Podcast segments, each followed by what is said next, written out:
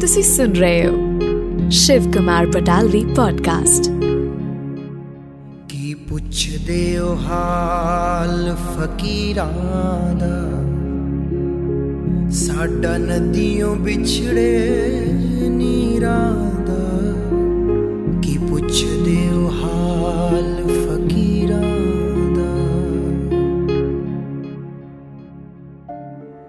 ਲੁੱਚੀ ਧਰਤੀ ਸ਼ਿਵ ਕੁਮਾਰ ਬਟਾਲਵੀ ਜੀ ਦੀ ਆਦਤ ਸੀ ਕਿ ਉਹ ਆਪਣੀ ਕਵਿਤਾ ਵਿੱਚ ਸਮਾਜ ਦੀ ਕਿਸੇ ਨਾ ਕਿਸੇ ਸਮੱਸਿਆ ਨੂੰ ਬਿਆਨ ਕਰਦੇ ਸੀ। ਇਸ ਕਵਿਤਾ ਲੁੱਚੀ ਧਰਤੀ ਵਿੱਚ ਉਹ ਸਾਡੇ ਸਮਾਜ ਵਿੱਚ ਪੈਦਾ ਹੋਏ ਅਮੀਰਾਂ ਤੇ ਗਰੀਬਾਂ ਦੇ ਵਿੱਚ ਫਾਸਲੇ ਬਾਰੇ ਗੱਲ ਕਰ ਰਹੇ ਨੇ। ਉਹ ਲਿਖਦੇ ਨੇ, ਅੰਬਰ ਦਾ ਜਦ ਕੰਬਲ ਲੈ ਕੇ ਧਰਤੀ ਕੱਲ ਦੀ ਸੁੱਤੀ ਮੈਨੂੰ ਧਰਤੀ ਲੁੱਚੀ ਜਾਪੀ, ਮੈਨੂੰ ਜਾਪੀ ਕੁੱਤੀ। ਸਦਾ ਹੀ ਰਾਜ ਕਰਾਂ ਸੰਗ ਸੁੱਤੀ, ਰਾਜ ਕਰਾਂ ਚ ਉੱਠੀ। ਝੁੱਗੀਆਂ ਦੇ ਸੰਗ ਜਦ ਵੀ ਬੋਲੀ ਬੋਲੀ ਸਦਾ ਹੀ ਰੁੱਖੀ। ਬਟਾਲਵੀ ਜੀ ਕਹਿੰਦੇ ਨੇ ਕਿ ਮੈਨੂੰ ਇਹ ਧਰਤੀ ਬੜੀ ਮਾੜੀ ਲੱਗੀ।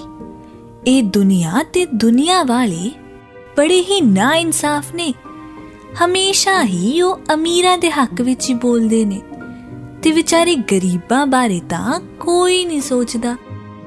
ਅੱਗੇ ਉਹ ਕਹਿੰਦੇ ਨੇ, ਇਹ ਗੱਲ ਵੱਖਰੀ ਹੈ ਕਿ ਉਹ ਨਾ ਅੱਖੀਆਂ ਉੱਪਰ ਚੁੱਕੀ ਉਹ ਇਹਨੂੰ ਮਾਂ ਕਹਿੰਦੇ ਹਨ, ਭਾਵੇਂ ਇਹ ਕਪੁੱਤੀ ਉਹਨਾਂ ਇਹਨੂੰ ਲਾਡ ਲਡਾਇਆ, ਪਰ ਇਹ ਰੁੱਸੀ ਰੁੱਸੀ। ਕਈ ਵਾਰੀ ਇਹਦੀ ਇੱਜ਼ਤ ਰਲ ਕੇ ਸੋ ਸਿਕੰਦਰਾਂ ਲੁੱਟੀ। ਇਨਾ ਰਾਜ ਕਰਾਂ ਚੋ ਆ ਕੇ ਫਿਰ ਵੀ ਬਾਤ ਨਾ ਪੁੱਛੀ। ਅੱਜ ਤੋਂ ਮੈਨੂੰ ਲੁੱਚੀ ਕਹਿੰਦਾ, ਅੱਜ ਤੋਂ ਮੈਨੂੰ ਕੁੱਤੀ। ਕੱਲ ਤੱਕ ਜਿਹੜੀ ਮਾਂ ਵਾਕਣ ਮੈਂ ਅੱਖੀਆਂ ਤੇ ਸੀ ਚੁੱਕੀ।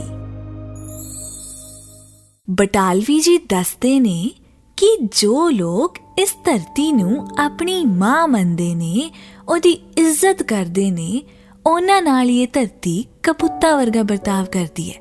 ਤੇ ਜਿਹੜੇ ਅਮੀਰਾਂ ਨੂੰ ਇਹ ਲਾਡ ਲਡਾਉਂਦੀ ਹੈ, ਉਹਨਾਂ ਨੂੰ ਇਹਦੇ ਹਾਲ ਦੀ ਕੋਈ ਫਿਕਰ ਨਹੀਂ। ਬਲਕਿ ਉਹਨਾਂ ਨੇ ਹੀ ਤਾਂ ਮਿਲ ਕੇ ਇਹਨੂੰ ਲੁੱਟ ਛੱਡਿਆ ਹੈ।